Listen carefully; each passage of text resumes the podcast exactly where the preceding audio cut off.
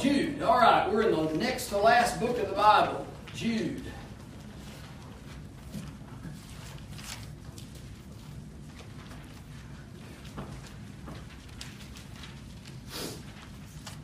Verses 1 to 3, first of all, then we'll skip to the end.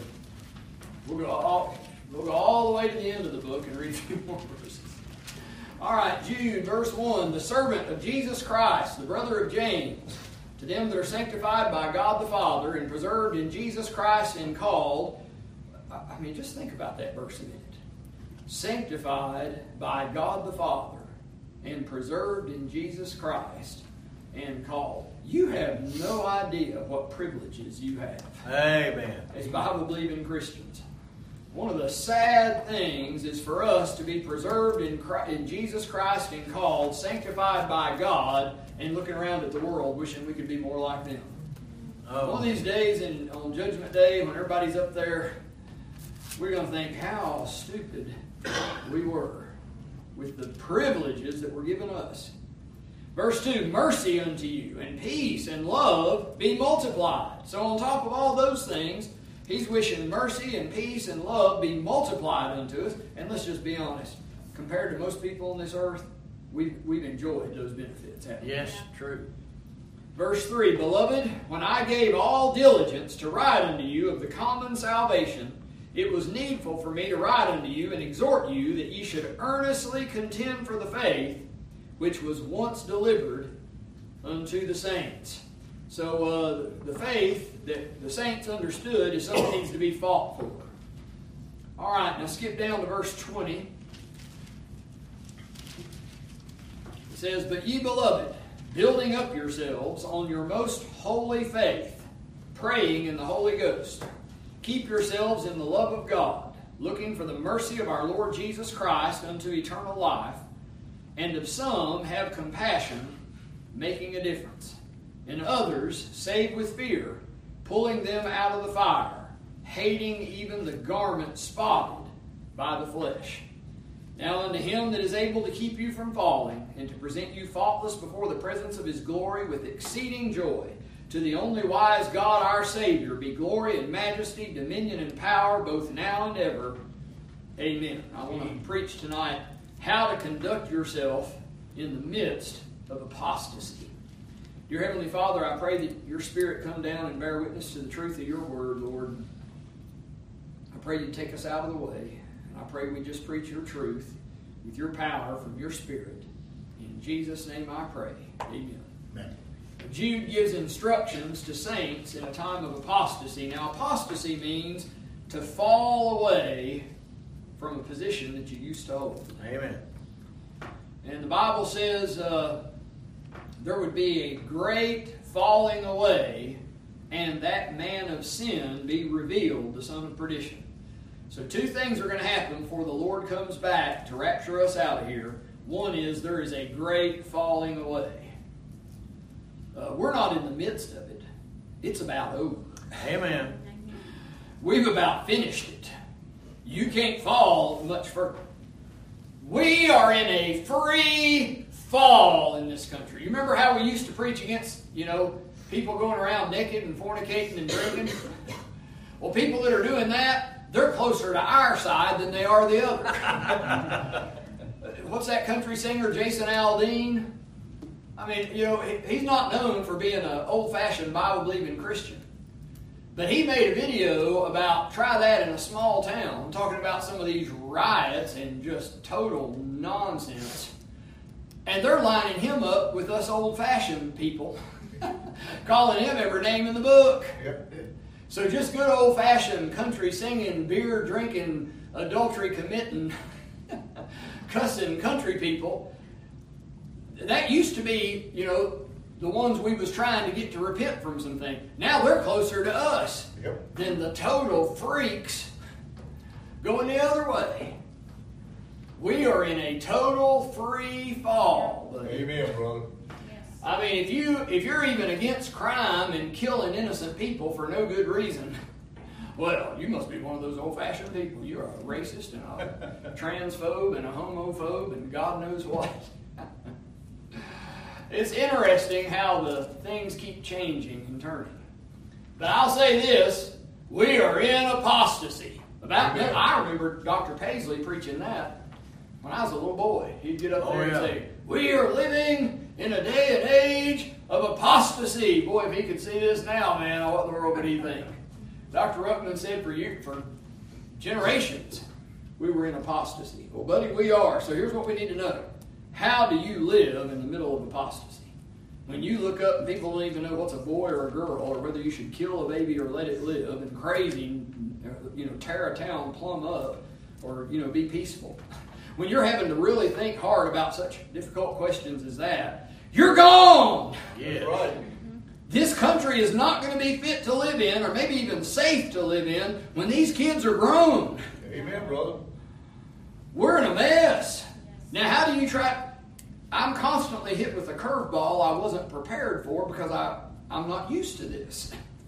So, how do you live in this? All right, there's a bunch of points here. We're probably going to get through about half of them tonight. Maybe we'll finish the rest Wednesday night. So, the first thing I want to say is from verse 3. The first thing you do is stand up.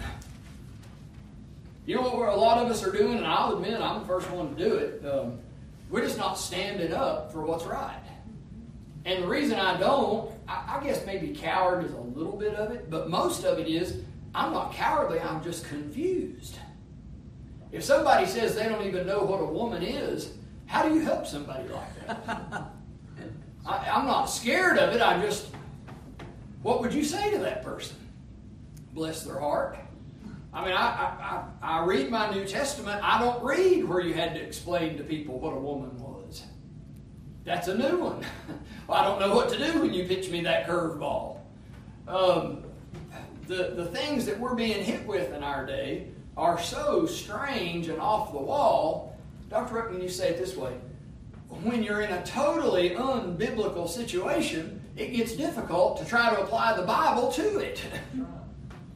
You know, the Bible kind of assumed God created the earth and male and female created he them and those sort of things. When you get out of that, I don't know what you tell them. I mean, yes, you still preaching the gospel. Yes, you still preach we're all sinners. But I got to be honest, man. If they don't even know about uh, the birds and the bees, I'm not sure they're getting it. Amen. But it's not our job to make sure they get it. It's our job to tell them the truth and go on with it. But the first thing you do is just stand up for what's right. Now, I will admit this. Sometimes you get watching the TV and the news and everything, and it looks way worse than it is out there with the common man. I notice that a lot. I notice a lot when you get watching things and everything is just so liberal and so woke and so crazy, just such madness, that you get thinking that all hope is lost. Then you go talk to some common people, and a lot of them know better than that. So, what we need to do is stand up so that the common people that do at least know better know hey, wait a minute, there's still some people got half a brain here. All right, uh, stand up. What does he say in verse 3? He says, contend for the faith. How I remember Bob Jones Sr.'s voice on those recordings. I heard preaching this verse, and he'd say, What does that mean? That means you stand up and fight for the faith. I remember him saying that. Uh, you are going to have to fight for the faith. Yes. The world is not going to go along with it. Is this vile world a friend to grace to help me on to God? Uh, no. They're not going to agree with it. Your flesh isn't going to like it. The world isn't going to agree with it. The devil's going to be fighting you at every point. You better be ready to fight for the faith. Um, if you're concerned with getting along with people in this day and age, you're just not going to make it. You have to understand they hate you and your Jesus and your Bible Amen. and you're, you're just not going to get along with it. If getting along with people is important, nice knowing you, and you ain't going to make it. You're going to have to contend for the faith. All right, uh, by the faith, I mean the common salvation. The, the sal- if those of us that are saved, we all got saved the same way. We believed on the Lord Jesus Christ. Amen. And he came in and changed something that we couldn't change. Titus 1 4, he talks about this. He says, uh, To Titus, mine own son, after the common faith. Now, why was Titus able to get saved like Paul was? Because he got saved with the common faith, the same thing that Paul believed. All right, uh, not only is it the common salvation, but it's uh, earnestly. You got to take it seriously. You're not in a playing around mode, nor are you even in a light-hearted debate. Uh, you're going to have to earnestly contend. Now, by the way, I'm speaking spiritually here tonight. I'm not for anybody taking up any guns and shooting anybody outside of bona fide self-defense. Okay, you start talking militaristic and people get nervous. I'm talking spiritually. But you're going to have to earnestly contend for the faith once delivered unto the saints. If you want to know where to look, obviously, first look in your Bible. Secondly, look at the forefathers that have gone before us. How did it go for them? Well, one of them's over here getting whipped. One of them's over here in a jail cell. One of them, at a time of a miracle of God's providence, throws his uh, support behind James Madison, and we get the Constitution that changed history. Over here, here we're getting religious freedom for the first time. What, what do you do? You notice what the ones that have gone before us have done. Amen. The ones out here in the wilderness and started uh, Sandy Creek Baptist Church that has changed the South and really the world forever. We'll never Very be true. able to measure the, the impact they had. One back there ministering to the Indians and went all the way till he died, and his last words were, "Be sure to take care of those Indian missions." I mean, that's the last thing on his mind as he died.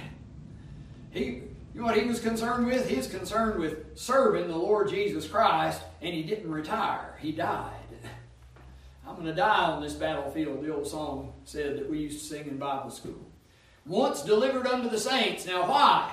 Well, here's why. Because it's being changed. Look at verse 4. For there are certain men crept in unawares who were before of old ordained to this condemnation, ungodly men, men turning the grace of our God into lasciviousness and denying the only Lord God and our Lord Jesus Christ. The reason you have to fight for this is it's being changed. Turning. Some people snuck in that you weren't expecting. Notice what they turned it into lasciviousness. Lasciviousness means pertaining to sexual lust. So they're taking the grace of God and turned it into a big sexual thing. You know what's going on in our churches? A sexual mess. Amen. There are plenty of churches across this country. That's where you go for what they now call hookups. Good, man. Uh, it's a mess. Well, of course, you can tell by the way they're dressed. They're not in there to worship God. But you're not supposed to say that. I know, I know. Oh, that's me judging. hey, man, some of us got half a brain. we know why you dress like that. it ain't because you love Jesus. But I know you're not supposed to say it. You're not supposed to say it. Oh, minute. I thought I was supposed to stand up, verse 3. You know what you do when you start living like that? You deny our Lord Jesus Christ and the Lord God. So with people changing it, that's why you're going to have to stand up. And the whole rest of the book, it's only one chapter, uh, he tells all the way down to about verse 20 the things that are going on and the problems that they're facing and the things that they'll have to deal with. Now, let's pick up in verse 20 to see what else you do when you're living in a time of apostasy. Verse 20 says, But ye, beloved, building up yourselves on your most holy faith, praying in the Holy Ghost. So the next thing I'll say is build up. The New Testament word for this is edify. Edify. What is an edifice? It's a big old building. So to build up is the same as to edify. Or to edify is the same as to build up. Christian, you shouldn't be where, where you were five years ago. You need to have grown. You need to have built Amen. something. Your skyscraper ought to be taller by now. Yes. Build up. Now, notice the wording here. It says in verse 20, building up yourselves. The most important thing in your Christian life is not how good a teaching you're getting or how good a preaching you're getting, although that's important. The most important thing is how are you and Jesus doing in your personal life? Amen. Church is good, it's a help. God help us if we're not helping anybody. But mainly, it's between you and Jesus how close you are. And if you're going to be built up, I hope the preacher helps some, but mainly you're going to have to build up yourselves. You remember when David had all that trouble and Saul was after him and trying to kill him and half the kingdom was against him? And his own and his own men turned on him and spake of stoning him because while he was away they came and kidnapped everybody and took all the goods. Yep. David said, Yeah, the king's after me, and half the kingdom's after me, and my own men that's been fighting with me are out to kill me. Other than that, you know, I'm fine. you know what it said David did? David encouraged himself in the Lord his God. Yep. There are going to be some things preacher can't help you with. I can't fix it. There are going to be some things your closest family members and friends can't help. There's going to be some things your husband or wife can't help. There's going to be, if you're going to be the Christian you need to be, you and the Lord Jesus are going to be able to have to have to be able to fix some things. That's why it says building up yourself. Hey, it may, God forbid, I hope this doesn't happen, but it may be a plague comes through and wipes out everybody in your family. It may be a car wreck where y'all are on a trip, wipes out everybody in your family. That has happened to people. Did you know the Lord will still have a plan for your life if you survive that thing? I hate to even think about that. But it has happened to people. Amen. Build up yourselves. Um, then it says, on your most holy faith. It's not talking about life insurance, and I'm all for using common sense things and getting life insurance, you know.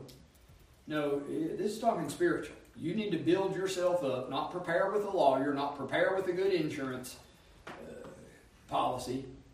Build up with your most holy faith. Acts 20 32, when Paul was saying his goodbyes to them, he says, Now, brethren, I commend you to God and to the word of his grace, which is able to build you up and to give you an inheritance among all them which are sanctified. So you're going to have to build up yourselves, and it's going to have to be on your most holy faith. Don't forget this our faith is holy. It is totally different than the faith of our day in apostasy that was described back here in verse 4, where it said, turning the grace of our God into lasciviousness. Your faith is holy. Amen. Now, I know we're not holy. God help us to do a little better each day. But now, this stuff, preaching the Word of God, that's holy. Yeah. Prayer is holy. This Bible is holy. The work of God is holy. It's not something we mix some sin with. Uh, being baptized, taking the Lord's Supper after you're saved, that, that's not that's not something to play around with and mix a little sin in. No, that's that's holy. We need to take these things seriously, and uh, we do this by the gifts and working of the body of Christ. That's why we have the body of Christ is to help edify one another. Now, first it'll have to come from you, but it sure is a blessing to have some other people to help. See, I'm going to read to you, I think, from Ephesians 4 here if I wrote my reference down correctly. Uh, Ephesians 4:11. And he gave some apostles and some prophets and some evangelists and some pastors and teachers for the perfecting of the saints, for the work of the ministry, for the edifying of the body of Christ. There's our edifying found back in Jude 20. Building up yourself. Verse 13, till we all come in the unity of the faith and of the knowledge of the Son of God unto a perfect man, unto the measure of the stature of the fullness of Christ. You know what our goal is? Our goal isn't to be as good as, you know, a good conservative. You know, everybody loves Donald Trump. No, our goal is to be Jesus Christ. That's who we want to be like. We're not going to make that down here, are we? Uh, verse 14, that we henceforth be no more children tossed to and fro and carried about with every wind of doctrine by the sleight of men and cunning craftiness, whereby they lie in wait to deceive, but speaking the truth in love may grow up into him in all things, which is the head, even Christ, from whom the whole body, fitly joined together and compacted by that which every joint supplieth, according to the effectual working in the measure of every part, maketh increase of the body unto the, here it is, edifying of itself in love. When you've got the truth and you've got love, the Holy Spirit can do a work with that. You know what we have? We have the truth. How are we doing with the love? That's, that's the part we need to add. Yes, yes it is. That's why Jesus said to his apostles, By this shall all men know you're my disciples if you have love one to another. A new commandment I give unto you love one another. Uh, he said that with his disciples all the time. They said, uh, Philip Schaff's church history, he may not have been exactly a Bible believing Baptist like us, but by all accounts, he was a faithful historian. Amen. And you know what he said about the first century church? He said the outstanding thing everybody noticed about them was they loved. Tremendous. All right, so uh, you'll you'll do that by the gifts and the working of the body of Christ. That's the saved people. There is something wrong with the Christian that doesn't want to be around other saved people. Uh, Acts 20, verse 32 says, Brethren, I commend you to God and the word of his grace, which is able to build you up. 1 Thessalonians 5, 11, comfort yourselves together and edify one another. 1 Timothy 1, 4, neither give heed to fables and endless genealogies, which minister questions rather than godly edifying, which is in faith. You know what you do? You study the Word of God because it'll edify you, it'll build you up. All right, so the first thing you do in a time of apostasy is stand up. Say something. Say, hey, look here, I don't mean to hurt anybody's feelings. I want to be as loving as I can, but this is messed up. This isn't going to work. You can't have a family if you don't know whether you're going to let the baby live or kill it. You can't have a family if you don't know whether you're a male or a female. There, this, you can't have a society like that. Folks. Amen. Amen. Stand up, say something, then build up. Start with yourself, but also use the tools God's given us, which largely is other Christians, and of course the Word of God. All right, number three, still in verse 20, back in Jude. But ye beloved, building up yourselves on your most holy faith, praying in the Holy Ghost. All right, here's what you're going to have to do in a time of apostasy, whether you feel like it or not. Whether you'd rather you know scroll social media or listen to podcasts or the rest of the foolishness they keep us distracted with, you are going to have to be prayed up. If you're not, it is not going to work. You are not going to last. You're not going to keep yourself. You're not going to keep your family. It's going to be a miserable failure. Going to be hard enough even if you're doing these things. But you sure ain't going to do it without. Be prayed up. What does it say? Praying in the Holy Ghost. So it's a spiritual exercise. Ephesians 6:18 says it this way: praying always with all prayer and supplication in the Spirit, and watching thereunto with all perseverance and supplication for all saints. So you're praying and supplicating and persevering in it. How? In the Spirit. So prayer is a spiritual exercise. But I'll tell you why. Here's why. Because prayer is authored by the Holy Ghost. When you begin to pray, the prayers that actually get through to God are sent up by the Holy Spirit. The passage on that is Romans 8. See if I can find that one. See my Bible, it's good dark print, but this these pencil scratchings I did over here, I gotta have my glasses for them. All right, Romans chapter 8. Romans 8 26, we refer to this often. Likewise, the Spirit also helpeth our infirmities, for we know not what we should pray for as we ought, but the Spirit itself maketh intercession for us with groanings which cannot be uttered, and he that searcheth the hearts knoweth what is the mind of the Spirit, because he maketh intercession for the saints according to the will of God. Listen, you start praying, you say, oh, I don't even know how to pray. That's okay. Paul says, we know not, not how to pray as we ought. He knows that. You pray anyway. And the Holy Spirit is up there, and I, I can't help but smile as I say it. He, he looks up there at God the Father and knows what we said was a bunch of foolishness and says, I can, I can pray according to your will, Father. and tells him what we really need. But I tell you what, if you're not even trying, I don't know what's going up there for you. The other one that's making intercession for you is the Lord Jesus Christ. Boy, that ought to make you want to pray. If you know the Holy Spirit is interceding for you, and you know the Son of God, the Lord Jesus Christ, is interceding for you, and you're not praying, and all you got to do is start, and they start talking on your behalf, what in the world are we thinking? Be prayed up. Prayer is authored by the Holy Ghost, and the Holy Ghost is the secret of our power. Much prayer, much power. Little prayer, little power. No prayer, no power. Amen. Good. Acts 1 8, but ye shall receive power. After that, the Holy Ghost is come upon you. And ye shall be witnesses unto me both in Jerusalem and in all Judea and in Samaria and unto the uttermost part of the earth. 1 Thessalonians 1 5. For our gospel came not unto you in word only, but also in power and in the Holy Ghost. It's where the Holy Ghost comes in that the power is. And you know what He does? He helps with your praying. You want some more Holy Spirit? Go to pray. We have, of course, that message on the filling of the Spirit, and there's a lot of good points in that. But just as big as any of them is, get praying. Prayer is authored by the Holy Ghost, that's the secret of our prayer. All right, so uh, what do you do in a day and age of apostasy? Number one, stand up. Number two, build up or edify. Number three, be prayed up. All right, now look down at verse 21 here in Jude. Keep yourselves in the love of God, looking for the mercy of our Lord Jesus Christ unto eternal life. So the next one I'll say that you do in a time of apostasy is keep up. Keep up. First of all, in the love of God. There is nothing that is better for you than to remember how the Lord Jesus Christ loved you. Amen. When we sing those songs to the children, Jesus loves me, this I know, for the Bible tells me so, we're giving them something just as good as anything any adult's ever been given. Yeah.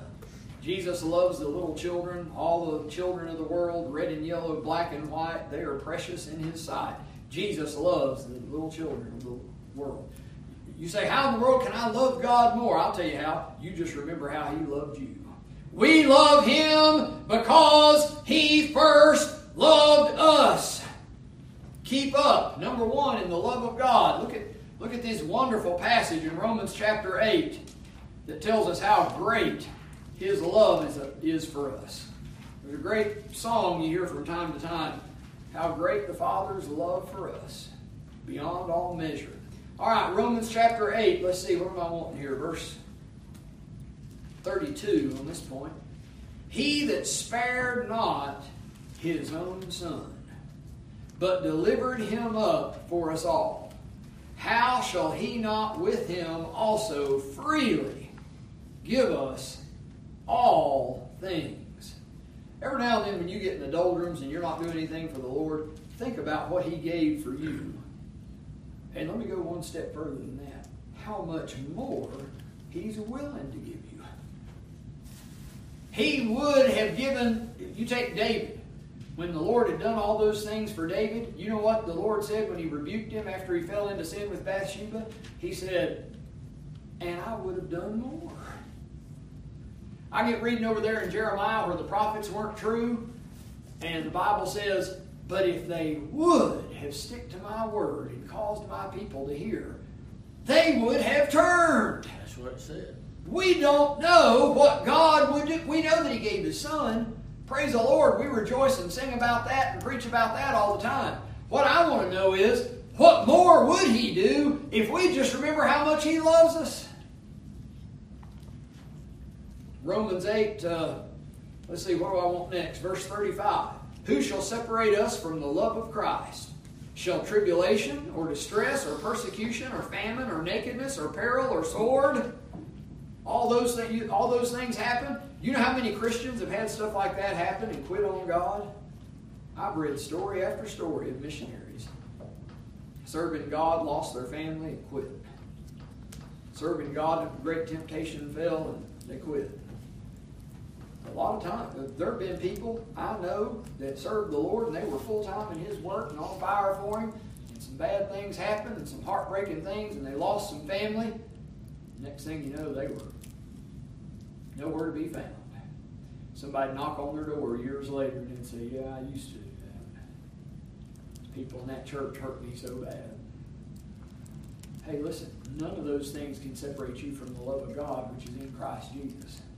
I'm not trying to belittle those things. Those things are important. Those things are hurtful. Those things stab deep. I know a little of it myself. But don't ever think that has anything to do with your relationship with God. Don't ever be bitter against the Lord. I have a close family member. It's a good Christian man. Been a real good, loving uncle to me. And uh, he lost his spouse after, if I remember correctly, 39 years he was so brokenhearted. And his, we'd try to comfort him. You know, we'd say something to the effect of, you know, not be bitter. And uh, he said, "Oh, I've, I've never been bitter. I don't think it's the Lord's fault." That is a big secret to an enduring Christianity. Yes, yes. If you can get where Mr. Hard Times comes and the trials of life come and you don't blame God, that's a big secret. Because there's a lot of Christians that quit right there. That's true. Right there is where they go. Um, so keep yourself in the love of God. But still in Romans chapter 8, verse 37, Nay, in all these things we are more than conquerors through him that loved us. For I am persuaded that neither death, nor life, nor angels, nor principalities, nor powers, nor things present, nor things to come, nor height, nor depth, nor any other creature shall be able to separate us from the love of God which is in Christ Jesus our Lord. And you've got that no matter what happens. And if you lose, God help you, if you lose your closest person that's dearest to you on planet Earth, the love of Jesus is still with you. And I know that'll hurt, and I'm not belittling it, all, it at all. How many times we've sung that song, Does Jesus Care? When I've said goodbye to the dearest on earth to me, my sad heart aches till it nearly breaks. Is it aught to him does he see? Oh, yes, he cares. I know he cares. Don't get me wrong, that's a sad time, but it doesn't separate you from the love of God. So keep up in the love of God. Now, when I talk about the love of God, I'm not talking about, you know, the silly, sentimental, uh, temporal uh, love that the world talks about. I'm talking about the love that was shown in Jesus Christ. Greater love hath no man than this, than a man lay down his life for his friends. 1 John 4 9, and this was manifested the love of God toward us, because that God sent his only begotten Son into the world that we might live through him. Herein is love, not that we loved God, but that He loved us and sent His Son to be the propitiation for our sins. The love of God was shown in Jesus Christ. Keep up in the love of God that was shown in Christ. All right, verse 21 says, Keep yourselves in the love of God, looking for the mercy of our Lord Jesus Christ unto eternal life. So keep up in love and look up. Now, when you look up, let me tell you what the first thing us sinful human beings have to look up for. We have to look up for mercy. We're guilty. Amen. He's holy. We're guilty. First thing we have to get is something to fix our relationship with God when we've disobeyed Him, disregarded Him, disrespected Him, even defied Him. And there is tension between us Somehow we're going to have to make that right. You know what we're looking for? Mercy. You know where you find mercy? In that love of the Lord Jesus Christ that I just talked about. That's where the mercy is going to be found. Hebrews, let's see, what am I wanting here? Hebrews 4:16, let us therefore come boldly unto the throne of grace that we may obtain mercy. 2 Timothy 1:16, you know what Paul prayed for somebody that helped him out a lot? He said, God, give him mercy. The Lord give mercy unto the house of Onesiphorus, for he oft refreshed me and was not ashamed of my chain. Look up for mercy. What does it say about mercy? It says, the mercy of our Lord Jesus Christ. You know who is going to give you your mercy if you're going to get any? It won't be Mary. There are some that pray to Mary. Bless your heart. She doesn't have any mercy to give you all her mercy was all her mercy is used up a long time before now if she could give any. But uh, she needed mercy just like you and me needed. She was just a sinner like us. It's from our Lord Jesus Christ. He is the way, the truth, and the life. No man cometh unto the Father but by me. Colossians 1.15, who is the image of the invisible God. So when you look to God, when you look up for mercy, let me tell you what you see, spiritually speaking. You see the face of Jesus Christ. 2 Corinthians 4 6, God who commanded the light to shine out of darkness has shined in our hearts to give the light of the knowledge of the glory of God in the face of Jesus Christ. When you look for mercy, you're looking right straight in the face of Jesus Christ. That's where it'll be found, and if it isn't found there, it won't be found anywhere. Turn your eyes upon Jesus, look full in his wonderful face. Look up for mercy and from our Lord Jesus Christ. All right, so we've seen stand up, We've seen build up. We've seen be prayed up. We've seen to keep up in the love of God. By the way, part of the reason that you need to stay in the love of God is so that you will be established in the faith. Is a, a faith that majors on love stays true. You know how I know that? Hebrews 13 9. Be not carried about with divers and strange doctrines, for it is a good thing that the heart be established with grace, not with meats, which have not profited them that have been occupied therein. If you want to get off the course of God's plan for your life, let me tell you what to do. Quit emphasizing grace and love and emphasize your pet doctrine. And just be all consumed with, well, when did the New Testament church start? Or, well, the sovereignty of God. You get a pet doctrine where every time you open the Bible, that's all you can see in it is that pet doctrine. Somebody that's thinking about the love of God, they stay way more balanced and they always Oh, yeah. last longer. Somebody that has some pet doctrine that they just want to fuss and fight about, and it's easy to do, it's easy to do. You find a, a, a doctrine, you're proud of yourself, you're happy, the Lord showed you some things. Next thing you know, that, that one thing in the Bible is the only thing you ever want to talk about. I've got in that a little bit myself a few times, I'll just be honest. Listen, quit worrying about just exactly to prove your specific little point and think about loving the Lord Jesus and people second only to Him, and you'll stay way more balanced and you'll sure last a whole lot longer. What's the what's the reference I have on that here? Let's look at Ephesians chapter 3. I meant to say this a minute ago, but I got sidetracked. Ephesians chapter 3. I'm watching the clock here. I won't keep anybody late. Uh, Ephesians chapter 3, verse 17. That Christ may dwell in your hearts by faith, that ye being rooted and grounded in love. You know how you get rooted and grounded? Love. Uh, verse 18, may be able to comprehend with all saints what is the breadth and length and depth and height, and to know the love of Christ, which passeth knowledge, that ye might be filled with all the fullness of God. Notice this little, uh, what's the word for these little things? Uh, little convocation or invocation or whatever you call these things. Uh, similar to what we were just read in the end of Jude. Now unto him that is able to do exceeding abundantly above all that we ask or think, according to the power that worketh in us. Unto him be glory in the church of benediction. That's what I think I'm trying to say. Unto him be glory in the church by Christ Jesus throughout all ages, world without end. Amen. Now, how do you get to that glorious end? Be rooted and grounded in love. All right, back to Jude. Stand up, build up, be prayed up, keep up, look up. Now, here's an important one. Verse 22. And of some have compassion, making a difference. I call this one tear up. It ought to bother us how lost so many people are. Amen. There are people I've tried to witness to recently. And it, I, it, it just looks so hopeless. Outside of the Holy Spirit coming in there and do something, it just looks so hopeless. It's just all I could do not to just break down and keep doing my work. I mean, how in the world are you going to reach them? I know this if the Lord sees some tears, He realizes it means more to you. If the Lord sees somebody willing to fast and pray for somebody, He sees it means something to you. Uh, the, the uh, old hymn says, Weep o'er the erring one, lift up the fallen, tell them of Jesus, the mighty to save.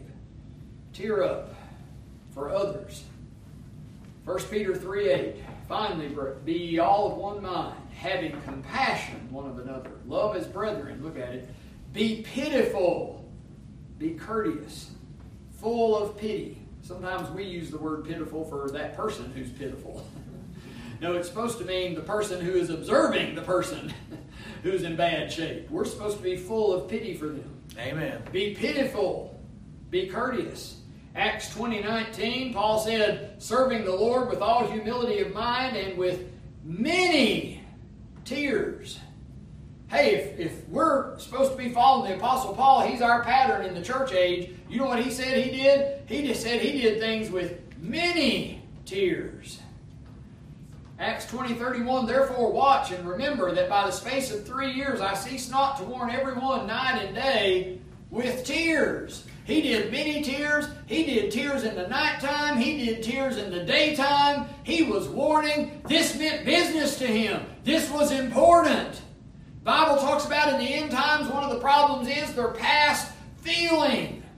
I, I remember even as, as even as young as I am, I can remember being a child, and after a revival service, the floor was wet, where people came up and, and, and prayed and cried. I hadn't seen a wet floor in a long time. Amen. We're not weeping like we used to. Paul did. Many tears.